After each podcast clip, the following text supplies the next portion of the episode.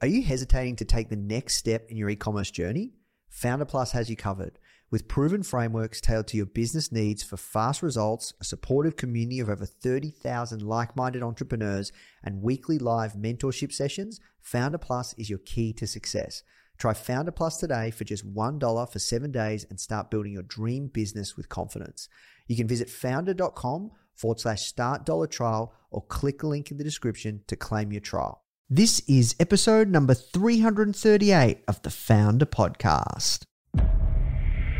What you need is thirst. You need to be a thirsty human. who is intent on learning. It's a really fascinating exploration of human potential. Now. The Foundr Podcast. Even the greatest entrepreneurs had help. If you want to learn from the most successful founders on the planet, you are in the right place. Branson, Mark Cuban, Tony Robbins, Tim Ferriss, Arianna Huffington, Seth Godin, Steve Case, Gary Vee, Sophia Amoruso, Barbara Corcoran, Daymond John. Learn from the greatest minds in business today with interviews hosted by Nathan Chan. This is not your average entrepreneur podcast. The Foundr Podcast.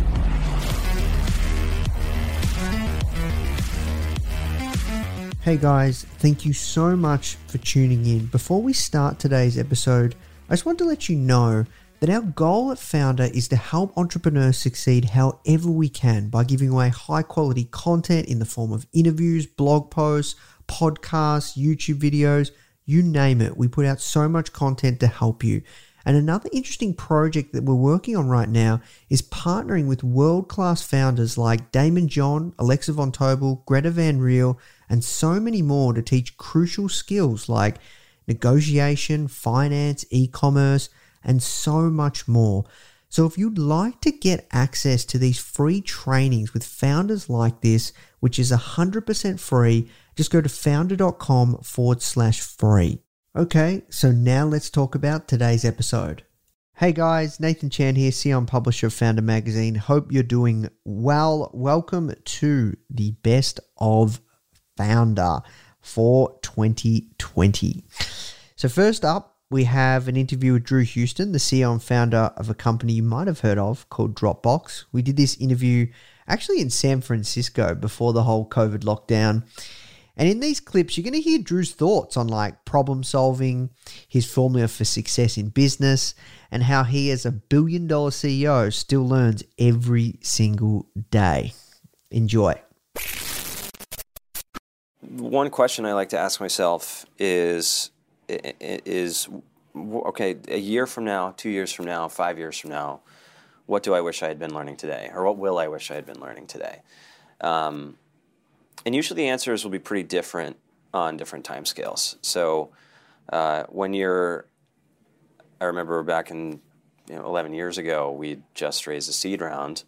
We had a prototype, uh, and we're about to raise our first round of funding. Know, that list of like, what, what do I need to do in one year, two year, five years would be very different, right? So one year would be like, all right, we have a prototype, but we have no users. We need to figure out how to get users, right? You know, and but then five years, it's like, all right, how to become a good executive, how to become a good manager, how to become a good leader, how to become a good public speaker. There's a lot- to-do list that of like pretty heavy things that, um, uh, fortunately, you have time before you really need to be great at them, and and you can actually improve a lot in five years. Uh, so you probably can't. It, it, it's sort of like learning an instrument. A lot of these skills. Um, first, most of them are trainable. You're probably not going to be great at guitar in three weeks, but you can probably make a lot of progress in three years. So, um, thinking about tr- trying to answer that question, and then through me, it's been reading, it's been having other founders in a community of folks who are one year, two years, five years ahead, um, or at the same same place. Uh, you'll learn different things from each, and, and so developing a strategy for, for learning, which which we can talk more about. billions of dollars in annual revenue, hundreds of millions of users. You've had incredible success, and you know some people would say that you, were, you know, the success that you've had, you're an anomaly. Um, do you think anyone can achieve what you've achieved in life and business?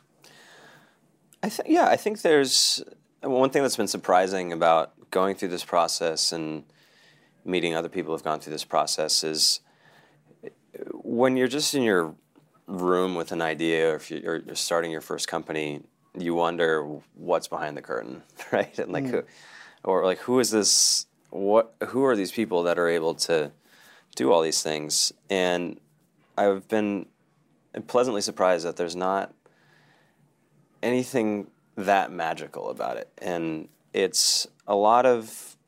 I mean, there are a lot of factors that go into uh, making something work out. That some of those are outside your control, like things we've we benefited from timing with Dropbox. Uh, and so on, but and and true, the odds are stacked against having a company that goes public or you know hits. Uh, so, so you need a there's a confluence of of luck and skill and just not giving up is a big part of it too. So I, I don't think it's literally true that everyone should start a company or um, that every every founder can roll the dice and get you know and have that kind of outcome. But I have been pleasantly surprised that it, that it's achievable, and, and, even if it's overall successful, there are a lot of ups and downs, um, and it doesn't always look successful from the outside. I, I think what I've learned is is is stuff that's pretty obvious, um, but it's really important that people say get passionate about what you do. Okay, um, but I think you need to kind of be obsessed, and and and so I think the the most one of the most important things you need to figure out is like what can you get obsessed with. Um, and, and, and, and figure out like what's your playbook as an entrepreneur? And you, you'll you're not really going to know until you start. But for me i've realized my playbook at this point is get really frustrated about something want to solve it permanently. Yep. Um, that's not necessarily other people's playbook, but I'm like, I can't stand carrying my thumb drive. This is dumb. We should all live in the cloud. Why is it not like this? There are no good answers. Okay, let's just, do it. And then three, four, five years ago, similar kind of thing. I'm like, I've kind of collected all the merit badges, you know, that I want for mm. in startup land. Like, what am I doing? Uh, uh, and and it's, it's great the stuff that we're doing with with files, but um, but there's so many more like bigger challenges in the world, and then and then realizing that. Uh, well, I talked to this engineering director at SpaceX who was literally working on a Mars landing, and I'm like, "This is really amazing. Like, what do you, how, how does that work? What do you, what tools do you use? How do you all work together?" And he looked at me like I had three heads. He's like, "What are you talking about?" And and I was like, "You know, what's it going to take to put someone on Mars?" And the answer was basically a lot of emails and a lot of files and I realized that every, whether it's Mars landing or sustainable energy, climate change, healthcare, education, any big thing, big cause you care about, depends on organizing groups of knowledge workers and basically getting them to be able to use their brains. And when I talk to him and anyone else I talk to, like the struggles of a rocket scientist are the struggles of an everyday knowledge worker. Like all these pings and distraction, can't focus.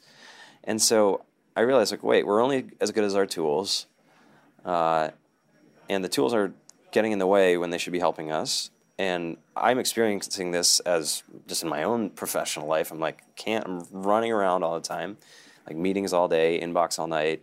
And, it, it, but I'm like, I'm not actually using my brain. Like, what's up with that? And got super frustrated. I'm like, I want to fix that problem permanently. and so just, I got obsessed with that problem where like, if you, if you have a big organization, it can often have, uh, a lot of smart people, but the company makes some questionable decisions or builds stuff that doesn't make sense. And I got fascinated with that. Next up, this is from our interview with the Happy Skin co founder and CEO Dylan Mullen. And in this conversation, Dylan discusses how he built a $20 million company in just 24 months and how they're acquiring their customers. This one was a real treat. Enjoy. Talk to me, yeah, like what what made it take off in even the first week in the first couple of weeks? What did you do? Was it the 10 influencers? Were you strategic with the 10 that you worked with? Um, tell me about that. Yeah so the first day um, no sales. I was going to bed at, it was about 11.30 at night just getting into bed. First day nothing had happened yet. We're probably spending maybe like 50 to 100 dollars on facebook ads that day but that was it. Just about to go to bed i get a phone call 11.30 it's my mate he goes, dude, we just got our first sale. I'm like, what? That's crazy. I'm like, all right. He's like, come over. I'm like, all right, sweet. I jump out of bed, went over his house, and he's like five minutes away. We cracked a bottle of champagne. And then we're just like, dude, see, this, this proves the concept. People are going to want this. This is a product that's going to work. We're like, this is awesome. went across the, the road to the park across the road from his house. And we always sat up there and just talked about what's going to happen and kind of visualized it, um, what the process is going to be like, those big milestones. And like, sweet, went back to bed. Second day, again, probably spending like one or two hundred dollars on ads. Um, no sales, like that's all good. Like we knew this was going to be a process. We've got to be patient, persistent. We'll it'll pick up. The third day we had our first um, influencer. It was about 7:30 p.m. at night. Um, I was just so I do martial arts three nights a week. I was just about to leave. He calls me. He's like, dude, he's got a second sale. I'm like, dude, no way. That's awesome. We're chatting. I can't remember what we're saying. We just we're like little kids. Um, then we got our another sale five minutes after that.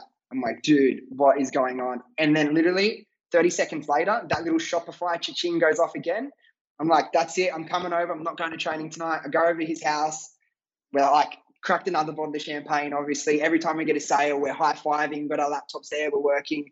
And like our whole initial investment for the business was 20, 20,000. We probably made in between 7.30 and uh, midnight, we probably made like seven and a half grand. Just that quick.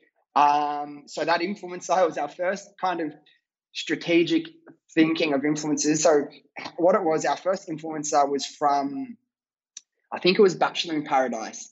Um, we sent one to him, not even knowing he was on the show. Um, and then by the time we posted, it had been like an extra, the time we launched, because things got pushed back, it had been like an extra six weeks from when we first hit him up. And he'd grown like 30, 40K since then. And he still, still was cool. He was so cool about it. He's like, I'll still do it for free just for the product. He posted it and, and it worked. Like, shit, dude, like this is awesome. So I literally hit up every single person I could on that show. Um, they were like, yeah, we'll do it for this, we'll do it for this. And we just work with probably like anyone who would accept, anyone who would say yes, we work with everyone. And at that point, because it was such a new product, if we were to put our product in front of people, it's always the first time they've seen it. So we were making a lot more money back than we were paying them. So that allowed us to, whatever money we got, we put all of the money into stock. So like we, we ordered 110 and then we saved all the money, ordered 200, then 500, then then a thousand, and it just kept growing from that. We didn't take a dollar out of the business for like the first six months, and when we did quit our jobs, we like put budgets together and like, okay, what's the minimum we can pay ourselves just to get by? It was like five, six hundred bucks a week. And we just wanted to make sure we could finally catch up and get ahead. We're actually behind in the orders for like the first three or four months. Like there was just that much demand coming through. We are sending like sorry cards and little gifts to our customers saying, look, it's coming, it'll be an extra week. Thank you for your support. Um, it took us, yeah, probably three or four months to finally catch up in stock and, and be ahead rather than chasing. What has been more powerful for you? Uh, I, I assume the biggest channels for you would probably be a combination of influencer marketing, Facebook ads, PPC, and also email marketing. Would that be correct? Yeah, exactly. Yeah, exactly. Um, yeah, so uh, in the early days, it, it, was influencers for sure was the biggest thing. Um, we we went through in the, probably the first 12 months of our business, we went really, really, really hard on influencer marketing. Um, we worked with as many really great influencers as we could. Um, again, at the start, you start a business, and this is one piece of advice for people that are starting out. I see people send me a message that say, "Hey, man, like I'm struggling to get to get influencers to buy in or to work with me. Um, I've, I've sent like 10, 20 DMs and no one's replied. I'm like, dude, at the start, we had to send 100 DMs to get like three, four replies. So now it's a lot easier to get replies once you build a bit of a brand. But at the start, it was just pure numbers game. Hustle as much as you can, at the start, we're literally working with anyone who, look, if they had the right demographics for us and they weren't a bad person, we, we would work with them. We just wanted to get our product in, in front of as many faces as we could in our core markets, which was Australia and the US. And that was it. Since we grew, um, we're a lot more selective with the influencers we work with. We want to make sure they are the right fit for our brands. And um, the, the moment it switched over from influencers being our main um, source of source of sales to Facebook ads, which it has been for like the last year and a half, was probably our first Black Friday. So Black Friday 2018, that was the day our business kind of changed forever in terms of our numbers. So we were probably spending a couple thousand a day on ads before that. We'd never really pushed past that. It was a nice little buffer. We always had, you know, 20, uh, 30, 40 sales per day. We were super stoked with that. Then we'd have influencers come in and we'd see these big spikes, right? That was kind of how we ran until we first really figured out Facebook ads. Um, and first time we tried to push budget, build up a build up for the weeks leading up to that. Um, a lot of view theories, a lot of website visits, so we could retarget them. And then since then, like for that for that week and a half there, we're probably spending five times our usual budgets. And then since then, we kind of learned how to scale Facebook ads and, and how to, to, to, to grow. And we've never been the same since that day. So since then, Facebook has definitely been the biggest driver of sales for us. Um, influencers now play more of a brand role. So we use them for our branding, making sure we're partnering with the right people um, the right amount of times. We don't need to work with everyone every week anymore. Um, and then, yeah, of course, like email and PPC fall through the back of that um, to do as much as we can through those channels. Alexa von Tobel is the founder of LearnVest and Inspired Capital, and also an instructor of one of our incredible courses called Finance for Founders. And in this conversation, we discussed why you shouldn't spend a dollar on marketing and what it takes to be a good entrepreneur. Because when you think about business, it's really exciting. And, and when it comes to the numbers, I think, and that's something that I've experienced myself, it can be a little bit daunting. It, it's not that fun, it's not that exciting. Um, it's more, what's the exciting part is the creation and, and that side of things. So I'm curious as well around credit cards. Like, what are your thoughts on them? Um, should you be using like Amex uh, for you know to put your Facebook ads on and all those kinds of things, or, or what's your thoughts? What's your take there? Um, I mean, I think uh, in, in, the beginning, you don't want to be doing a lot of marketing and things like that. You yeah. really want to be talking to customers. Your best way to grow your user base is to get your customers to share and refer. It's uh, somebody who's like, God, I love this product to go tell their friends. Mm-hmm. Um, you know, as you get farther along. So the answer is you really shouldn't be like at the point where you're putting your credit card down to acquire ads. You should be really focusing on making sure customers are sharing first. And then by the time that real revenue is coming in, that's when you start to think about marketing um, and going beyond just true word of mouth. Because that means if you focus just on true word of mouth in those early days, it means your customers love the product. It means you've got it right so that by the time that you're actually spending on marketing, you're ready. Does that make sense? Yeah. 100%. I think sometimes people build a product, market the heck out of it, and it's too early. The product's not ready. And at LearnVest, this was really hard. Our early days, the product market fit wasn't great, and we had to keep making it better and better and better. Yeah, I see. Um, so, in summary, you think early stage founders they shouldn't even be touching credit cards. Get the product right first. Yes, get the product right first. Get real loyalty among your customers. Talk to your customers answer the phone, talk to them nonstop, make sure you know why they love it, what they love about it, what they want more about. Give them the psychological space to tell you what's not working, what they don't like, and then make it better. And keep doing that over and over and over. And I think the best founders are learners. They're constantly getting better at learning. They're comfortable with negative feedback. They want to make it better, and they're constantly just listening and learning obsessively. Yeah, I agree. Um, when it comes to, I guess, finances and um, you know trying to manage that side of the business, especially in the early days, do you think this is something that you can just leave to an accountant to handle?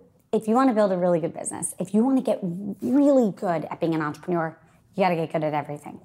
And I don't mean you literally have to hold every job, but you have to take the job, get pretty darn good at it, to the point you then know how to hire for it, and then you can pass it off to somebody who's better at it, and then you can move on to the next thing. I don't think there's such a thing as like, oh, this part of the business I never touch. I never get good at it. I don't ask questions. You I mean, that's part of the thing. Being an entrepreneur, you literally have to learn so much. And I remember one day, two to three, four years after LearnVest, I dropped out of Harvard Business School. And I was like, I have learned so much in the last three years because everything mattered. Our financial balance sheet, I had to understand it because it was literally the money that I put to start the company, then my early seed round, I couldn't afford to run out of money. Accounting, I had to look at the details. How we thought about our office space and our office lease, I had to understand the contracts. As we hired people, HR, I had to understand how we hired, why we hired, what the contracts look like, what, you know, all of those details. And I couldn't be like, oh, I don't do that topic at all. Even technology, I wasn't, I mean, I wasn't a, uh, an engineer. Um, and I had to be like, I need to understand the decisions we're making and the consequences if this doesn't work. And just, you have to be not you can't be afraid of asking dumb questions. I asked, I still ask five dumb questions a day. And I actually say, this is a really dumb question, but can you help me understand something? And you have to be a learner at all times. Yeah, 100%. What are some of the biggest mistakes that you see founders make when it comes to their finances? Not recognizing it is a critical asset that you must understand. Um, and I think it's the, the, the typical kind of head in the sand, uh, you know, um, ostrich move um, where you just you're like lean into, I call it L-I-T-T-P, lean into the pain, L-I-T-T-P. You got to lean into the things that make you nervous. And one day you start creating, you know, I don't know if I was, if I've personally always been fearless. I don't know. Um, but I, when something scares me, I force myself to do it. Um, when I know there's like a really awkward, hard, challenging, something I'm like, oh, this is gonna be, gotta go learn it. I just lean into it. And I think that that's how you build better businesses. It's how you um, solve your problems. If you avoid a problem or if you avoid a topic like your finances, guess what? It's not getting better. It's going to get worse. You may as well just do it now, dig right in. And actually, at some point, you create a competency and you feel so strong. And then you begin to realize, wow, I'm actually pretty capable of doing a lot of things. Yeah. Have you always had this courage or do you think it's something that's developed over time? I mean, I think I was, you know, if you meet like five year old Alexa Von Tobel, um, I, have always been pretty courageous. Uh, I do think that over time you you build a confidence in your own ability to to learn and do things. And it's not to say I'm perfect, right? There's still things I get wrong, and I think that's okay. I think it's comfort with failure, comfort with learning, comfort with leaning into challenges. Um, and at some point, you begin to realize that you just kind of trust your own skill sets and you're developing skill sets. And I think that's a really important. Again, we really at Inspired Capital, we love entrepreneurs who have a learning mindset, are comfortable learning, are comfortable being out of their comfort zone because that's what being an entrepreneur is, as you know. Next up, you've probably seen her before. We sat down with four times e commerce founder Gretta Van Riel to discuss why she would spend half a million dollars on a post from Kylie Jenner and her $1.3 million manufacturing horror story. This is a fun one. I don't know how much Kylie Jenner charges now, but let's just assume it's between, you know, a few hundred thousand dollars to half a million. I'd assume it's closer to the half a million stage these days. Would you pay, if you could afford it, uh, Kylie Jenner or a big time influencer, let's say 300 grand to do a post? Yes. Why? If I could afford it 100%, because the assets created within that campaign you can use ongoing after that. I think that it's not just the kind of hype and traffic that you generate during that campaign, it's now the fact that in those Facebook ad videos we were talking about earlier in the social proof section, when you're putting your hook that's going to stop people, if you can put Kylie Jenner's face holding your product up now, like a lot of those big brands that do kind of like high smile, yeah. those brands that do those really, really big influencer collaborations are yeah. using those consistently. The, like for such a long life cycle. It's the same with Oprah with us. Now we can have her quote about our brand yeah. on our website. Yeah, that's one thing that you taught me and then also Jake. A lot of the times when people and also the HiSmile guys, a lot of the times when people look at influencer marketing, they think of what can they take. But it's a lot of the time it's not just about getting the person to promote it and trying to see an instant generation in sales. It's about the content that you get from it. Exactly. Tell me about the uh, war story million dollar tea sitch oh. for people that don't know. Yeah. Uh, so we had been manufacturing our tea in Australia and we, of course, this was the first product that I'd ever tested manufacturing with in China because it was the only brand I had at the time. Uh, and so we moved over to Hong Kong for a while and were testing with a manufacturer out of China. We found him on Alibaba. He had some, you know, pretty good reviews. He'd been around for a while. He was like a gold rating or platinum or whatever, like the good one on Alibaba is. Yeah, yeah. And we tested a few initial runs with him and they were great. Like mm. the tea was awesome quality. We even sent it back to Australia to double check the quality. We got it tested in Australian labs as well. Everything came back perfectly. We're like, great, okay, let's press go. Because operations in the product side isn't always my favorite, I was like, how good would it be if we stopped running out of tea and in and out of stock all the time and just ordered like a year's worth of tea all at once and we can just have it there. We know, you know, like, and we're growing at this rate. So on my like current growth projections, I think we need to order this much tea. So we placed an order with him for 1.3 million US dollars worth of stock. At the time, the US and Australian dollar were fairly on par, so it's not as crazy as that is now for. Australians. But um, $1.3 million worth of tea.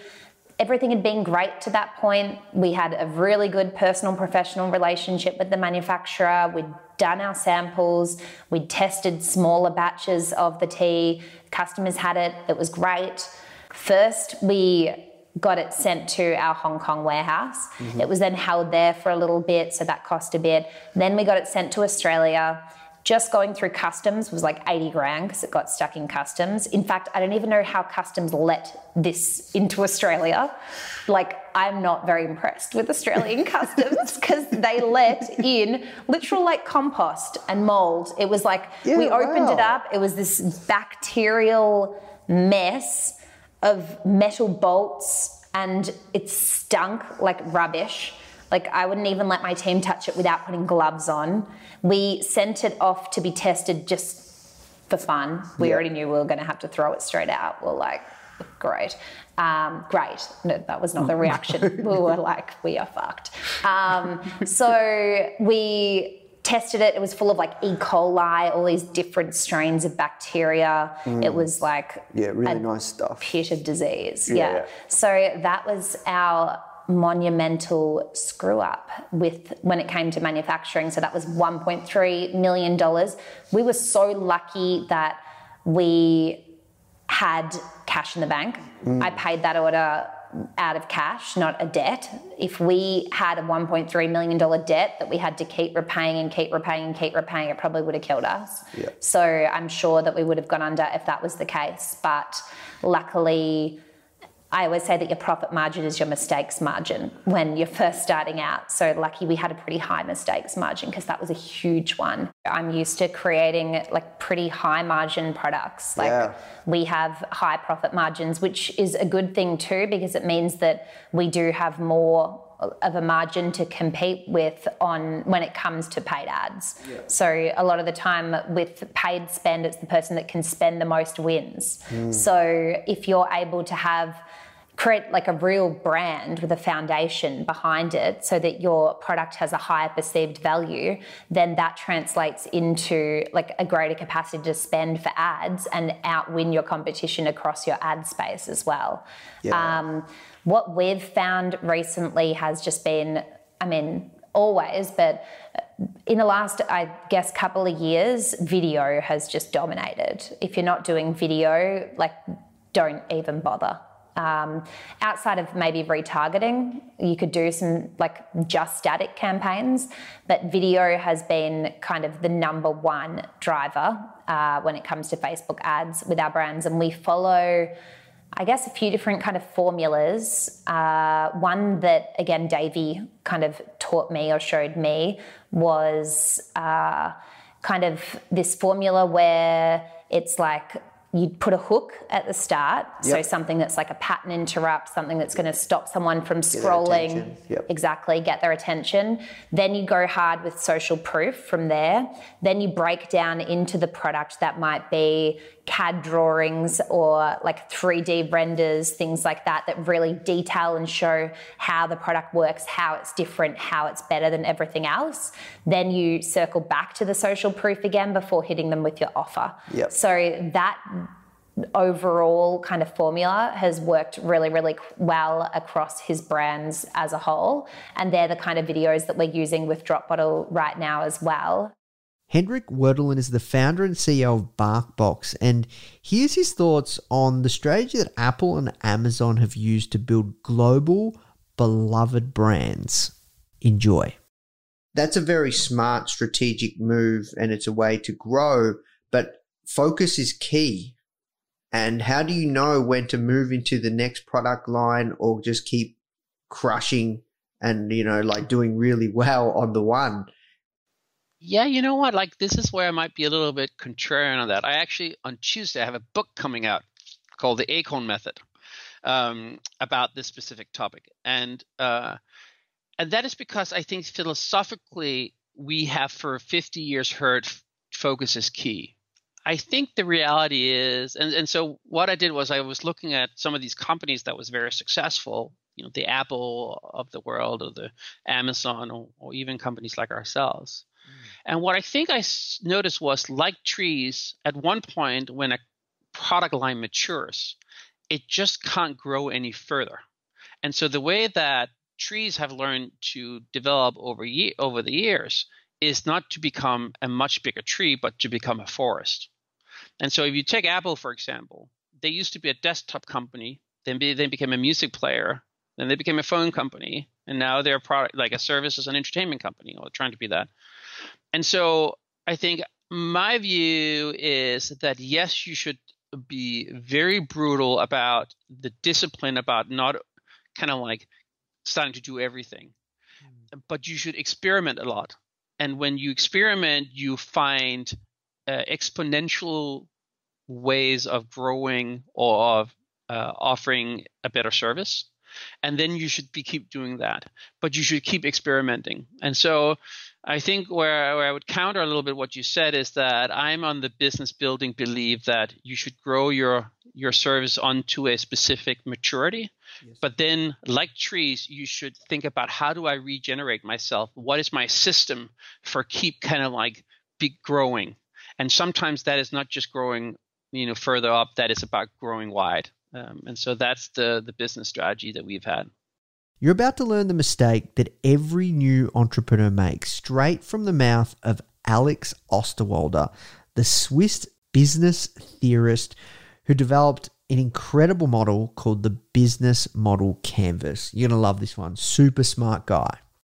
I think the challenge of a lot of entrepreneurs, in particular early stage or young entrepreneurs, young means, you know, first time, not necessarily young in age, is they overvalue the idea and the vision and you just should get started you know to use steve blank's words as you said you know get out of the building and start testing. So ideas are free. Ideas are everywhere. Opportunities are everywhere. The hard thing is to turn ideas into a value proposition that customers care about and a business model that can profitably scale. So it's all about shaping your idea quickly and i suggest you use tools for that. Because great products. Again not enough. You can you can fail and go bankrupt with a wonderful product but you know you can't make enough money for it. It costs more than than, than you're in revenue. And then test it and adapt it all the time so that attitude is super important and again you know this this field has been evolving very quickly so just by you know listening a couple of podcasts, nothing against podcasts, but you know listening to a couple of podcasts, going to a couple of workshops is just not good enough anymore. This is now a real profession, and you know Steve Blank and Eric Ries and uh, our team at Strategyzer, we really pushed the boundaries today, just saying, "Oh, I'm testing a little bit." That's not good enough anymore. You really need to get serious about this. This is like a you know a real job. The, the the analogy would be you know the web in the early stages everybody could make a web page. Now you know you're gonna laugh if you say oh i'm making web pages. Really? Now it's it's about 10 20 different jobs right? Ux design uh, different types of uh, coders and you know all all different kinds of things. That's where we're moving towards in uh, entrepreneurship and innovation we're getting very sophisticated we can measure the reduction of risk and uncertainty now, that doesn't mean you need to start simple. You just go out and start testing. But you need to inform yourself how is testing done today? What are the best practices? How does this work? How do you measure if I'm actually making progress from idea to business? So there are a couple of books out there that can help you with that. Hmm, I see. So um, so when it comes to business models, just go out there before you even worry about that and just start testing and try and validate your product first. And then once you've got product no, market no, fit. No, no, no, no, no, no, no, no, no, no, no, no, no. the reason I'm pushing back is, you know, there's this uh, there's this misconception in the lean startup movement where you know the process is called build, measure, learn. Guess what most people do, in particular engineers, when they hear build, measure, learn, they go and build something so forget the build for a second. It's about testing your idea. So often, you know, let's take it step by step. First thing you want to ask yourself is when you have an idea, you shape the business model. You need to do this from the beginning, just shape it. And admit you'll be wrong, doesn't matter, but just give it a shape, you know, customer segments you're targeting, yeah, value proposition, business model canvas. Yep. All of that. But very quickly, just spend an hour or two. That's it And then you need to ask yourself this is the fundamental thing you need to do first. What needs to be true for this idea to work? What are the underlying assumptions, the hypothesis? So you first ask yourself, what are the biggest hypotheses? Do customers have this problem? Do are customers willing to pay, you know, X amount of money? What are the costs? Can I produce at this particular cost? Come up with all of the assumptions, all of them underlying your, your business idea, your business model. Then you prioritize. That's extremely important. You prioritize. And it's usually not a product assumption that is number one, it's often a desirability assumption.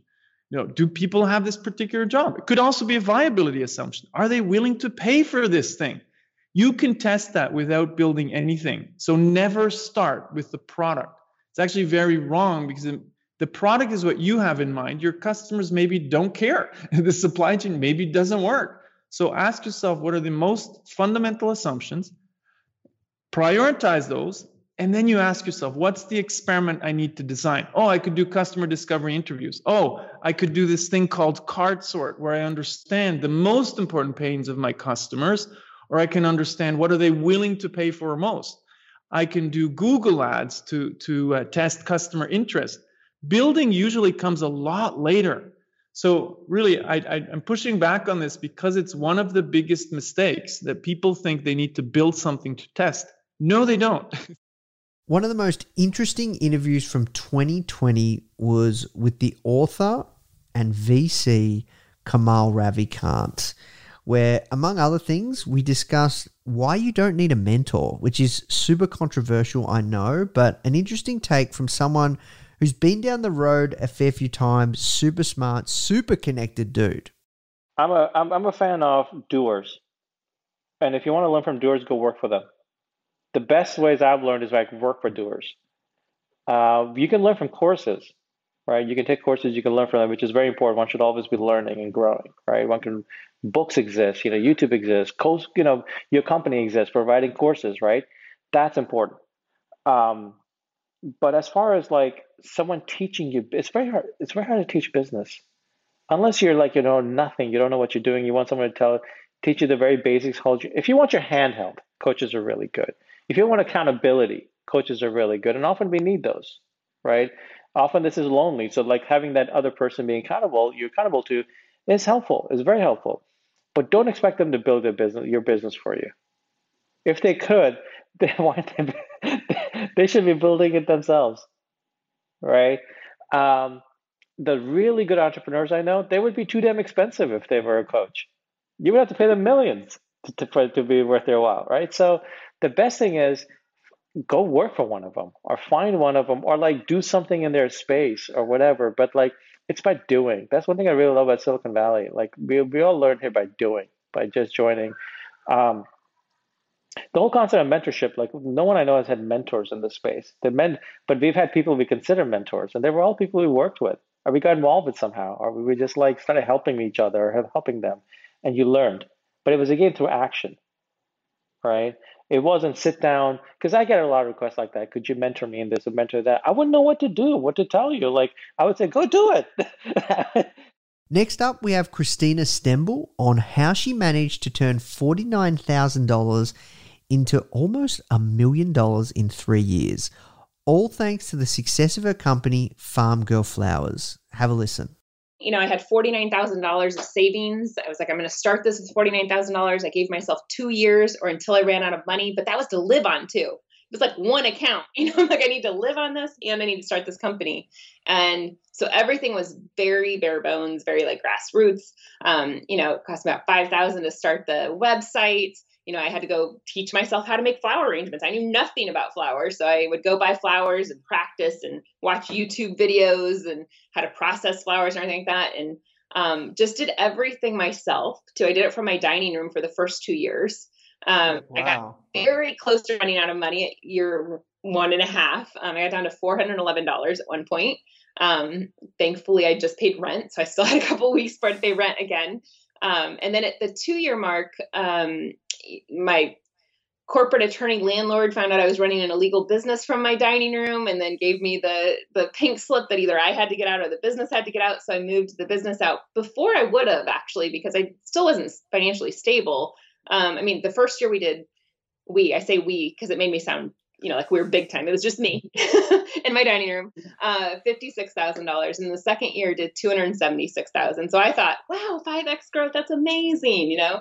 Um, and then between the second and third years when it started to get some traction, but I had zero marketing dollars to spend. When I look back at my first financial model, it's hilarious because I think I had um 24 cents per unit in there for marketing. Wow. I'd always been in operations working in hospitality and everything. So I was like, marketing, this is like a waste of money. I could like hire people for this, you know, and like, you know, instead of putting it into marketing spend. But for the first probably two and a half years, maybe three, all of my marketing was going to coffee shops around San Francisco and putting out a flower arrangement with these little marketing cards that I made that cost like three cents a piece.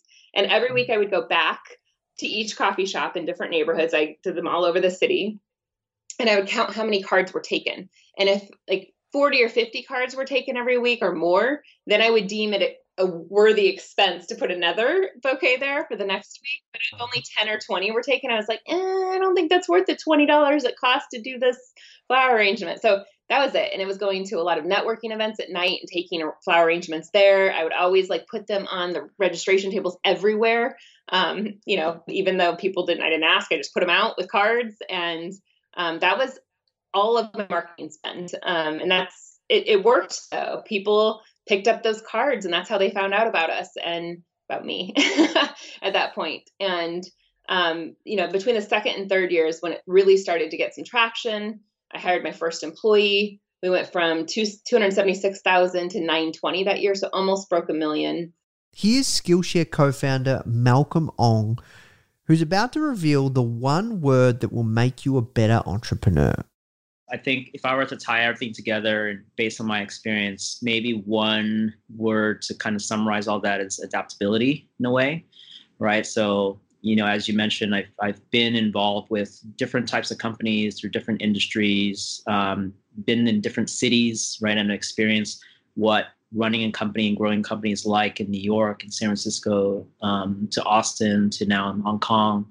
Um, so you know when i work with a lot of founders and, and entrepreneurs and and helping them it's, it's thinking about how to adapt um, particularly like you know for example with what we're going through with with covid right? No one no one would have expected the world to be hit with that. And so people have, have been forced to to adapt quickly and react quickly um, and the businesses that couldn't they're going to suffer right? And so i think that, that that's the one thing that maybe i've learned a lot in um, my experience in, in living through um, living in many cities and going through many different companies is learning how to adapt in those situations.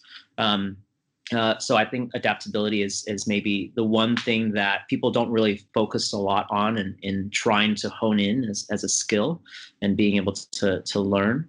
Um, but I think it's it's uh, very very valuable and certainly helped me a lot in my career. Now you've got your one word. Here's two tips that every single entrepreneur needs to hear from Strata founder Thor Ernstsson. A couple of things I would say that are just good heuristics that I, that I've found to be good heuristics and just like really helpful advice. One of them is that you never know how you're going to get somewhere. You can have a two year plan, a three year plan, a five year plan, but it really doesn't matter all you can really know is where you're trying to go and hopefully your first step in that direction. And once you capture those things, you have an aspirational vision, some sort of ultimate goal, so that aligns all your effort, all your experimentation, all your product development, all the all the stuff. So you know where you're going, you know what you need to do today. Like in the beginning, if you just have those two things and nothing else, you're off to a great start even if you're the CEO of a Fortune 100 company, the same lesson holds true. And I've talked to so many of them, so many both founders as well as executives, senior, senior executives, huge company. And really all they have is alignment and vision. And then they have like six months from now, they have no idea what things are going to be like because nobody does. So the faster you can throw out all those intermediary documents and artifacts that you're tied to, because they're just not true. They're based on so many false assumptions. Um, like COVID certainly shines a light on all that. Like any plan that was made in in December, like is useless, right? So if you're making data if you're making decisions based on data from from 2019, it just doesn't matter. So that's number one. And number two, it's really understanding that what you're what you're doing as a founder, like you're not proving necessarily that you're right. You're not you don't have a product plan that you need to execute because you have all the answers. It's actually the other way around. You have a bunch of questions. So if you frame everything as a hypothesis and your goal becomes to learn, and the way you learn is through experimentation. So all of a sudden now it's not let me launch a podcast because I know the world needs it. It's like maybe it does, maybe it doesn't. How do we find out? And it just creates a, a different environment where now, as a founder or an executive, when you create the right environment, so you have a culture of learning and experimentation, as opposed to just like mindlessly step A, step B, step C, um, those two things are instrumental in navigating something like COVID. Because you walk into a meeting today, no one has any answers, period, full stop. Matt Mullenweg is one of the internet's greatest pioneers. Having co founded WordPress, now he's going to tell you what motivates him and what should motivate you too. Enjoy. I think you can always improve things. You know, you can always learn. And humanity is advancing, technology is advancing every day, maybe faster than it ever has. So, um, the sort of uh, what's it called? The adjacent possible. So, like, what has all the things that's happened so far in the world? What does that make possible next? It's always evolving. So that to me, I find that very exciting. It's not that it's never enough; it's that it is enough, and there's more. and so there's an amazing reason to get out of bed uh, in the morning, and um, you know, it's also not just me. So I think what I find super motivating isn't just the product; it's really the people. You know, I get to go to work every day with some of the smartest, kindest, most empathetic, most creative people I've ever met in my whole life. And I've met hundreds of thousands of people at this point at conferences and things. So um, that to me is also really motivating. So to make stuff you like that other people like too, with people who you enjoy being in the trenches with and working really hard alongside, is um, is my idea of a great time. So I'll, I'll keep doing this as long as they let me. Next up, we spoke to GT's Living Foods founder, GT Dave. He revealed to us the key to staying on your path and not losing your identity. I think most of the changes, or the challenges, I should say, come into play is that one is making sure, and I think this is something that a lot of businesses and a lot of entrepreneurs um, face over time, is as you grow your business, and I'll use the somewhat silly analogy of raising a child, right? You know, you raise the company and the brand and it goes through different phases of its life and that at a certain point it's it's essentially ready to grow up and be its own adult right? Be its own entity. And what you need to do but i think a lot of entrepreneurs sometimes forget to do this or get distracted with other stuff is stop and ask themselves is this company is this brand is this product has it grown up to be everything i want it to be? And does it still have the dna um, and the qualities that I raised it with. And and the reason why I think this is important, and you, you, probably are thinking, oh, well, this is so basic. Of course, everybody does that, but in reality, most people don't because they get so caught up in the rat race. And you know, once you achieve a form of success, you always, and I'm guilty of this too, always set the bar higher. So you're always looking at, you know, how can I beat last year's sales? How can I increase profitability? How can I capture more market share? How can I expand distribution? And in doing that, you sometimes forget that you might have stepped off your path. So I think it's important to constantly check yourself. And that's what I've done and continue to do because it's so easy to get caught up in the success. In many ways, success can be very uh, can be very intoxicating, and it can almost distort the way you see yourself, the way you see the world, and certainly the way you see your products. So I think it's important to do that recalibration frequently. And so that, in many ways, is a challenge it's something that you have to make a conscious effort to do almost on a daily basis because everything you do you have to ask yourself is does this feel right? Does this make sense? Is am i staying true to myself? And in this day and age where there's such a, an immense amount of uh, innovation and uh, and content out there and there's so many people kind of almost yelling and screaming about, look at me, look what I'm selling, buy me, look at my product, that you almost feel encouraged to participate in that behavior, which in many ways is not a good thing because it just becomes this yelling match. So it's really finding very thoughtful ways of maintaining your relevancy, but not getting caught up in this rat race. And, and most importantly, not losing your identity. Finally, guys, we capped out a great year with First Form founder Andy Frisella, who gave one of the most fired up conversations of the year. Enjoy this snippet where he's going to tell you why building a brand is important and the issue with comparing yourself to Steve Jobs. I compare myself to guys like Phil Knight. I compare myself to guys like Steve Jobs. I compare myself to guys like Bezos. Like I don't compare myself to to and, and I know that sounds ridiculous because I'm I'm a I'm a speck of dust compared to what those guys have accomplished. But that's the standard that I try to hold myself to. And I tell myself, okay, those are lifelong guys. Those are guys who gave their whole life to what they have. And I'm, you know, I'm 40 years old. I haven't given my whole life to that yet. So, uh, in a lot of ways, my mentality is probably uh, the same as a lot of a lot of the younger guys now when they look at me, right? And, and and so so I'm really in the same boat. It's just at a different level, you know. I don't want that to sound arrogant, like you know, oh, I think I'm like that. No, that's where I aspire to go. I because I realize also that when we build a company to that level, like we can do a lot better job than I think any of those companies uh, actually building our economy locally, uh, making a good difference in the world, as opposed to just, you know, there's a lot of good that can be done with a company that size. And I don't see any of the big companies doing it. I see a lot of big companies pretending to do it. Uh, but like we see with, you know, let's say Nike right now, where they're making products in China and they're not even paying their workers. Like that's not okay. I would not be okay with making money that way.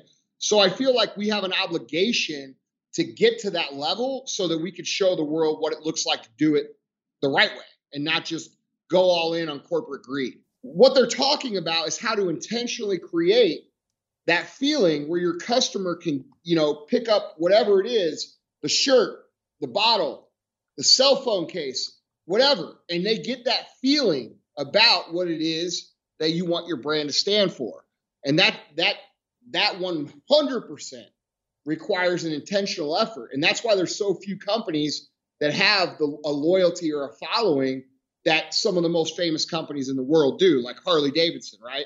Mm. And Harley Davidson guys usually aren't riding Yamahas. And, the, and, and it really doesn't matter if Yamaha gives them a bike, they're still going to ride a Harley. They're going to pay to ride a Harley because it, the culture is a part of who they are and who they identify with. And so moving from just a guy, I mean, these are the two extremes. We got the, the, the entrepreneur who, who has a product, he's got a cell phone case. And then we have on the other end of the scale, the entrepreneur whose cell phone case is so popular and so good and so desired that people won't use another one even if they get it for free. All right? And those are the two those are the two ends of the spectrum. And the one you want to be on is the one where people are so loyal to your product that they won't use anybody else's product because the market is so competitive now that anybody could come in and compete on price and anybody could come in and compete on service and anybody could come in and compete, compete on how fast they get your product so, what are we really competing for?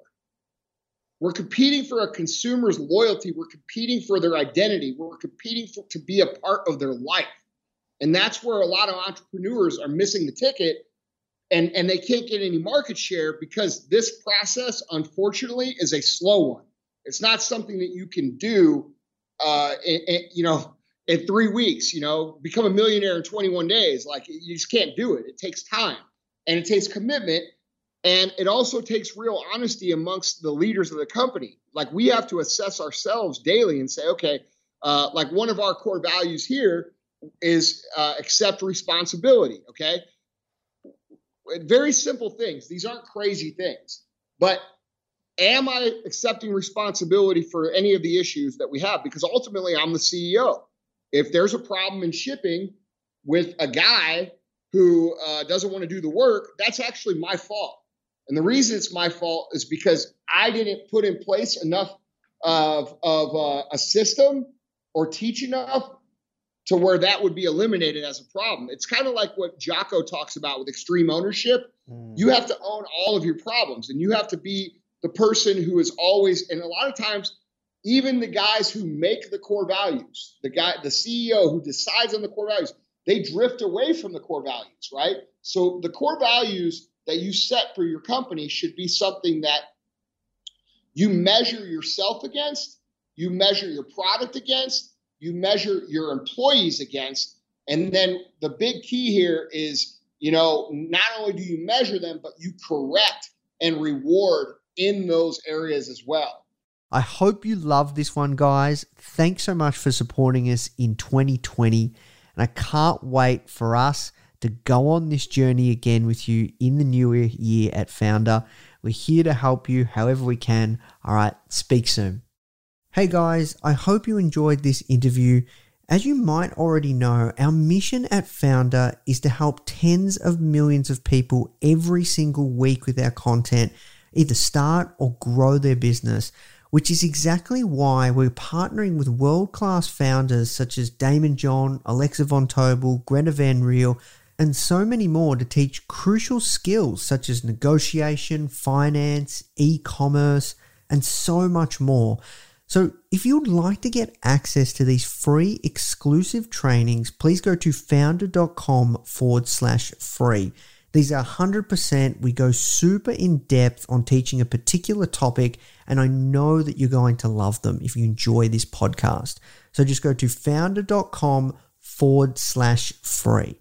All right, guys, I'll see you in the next episode.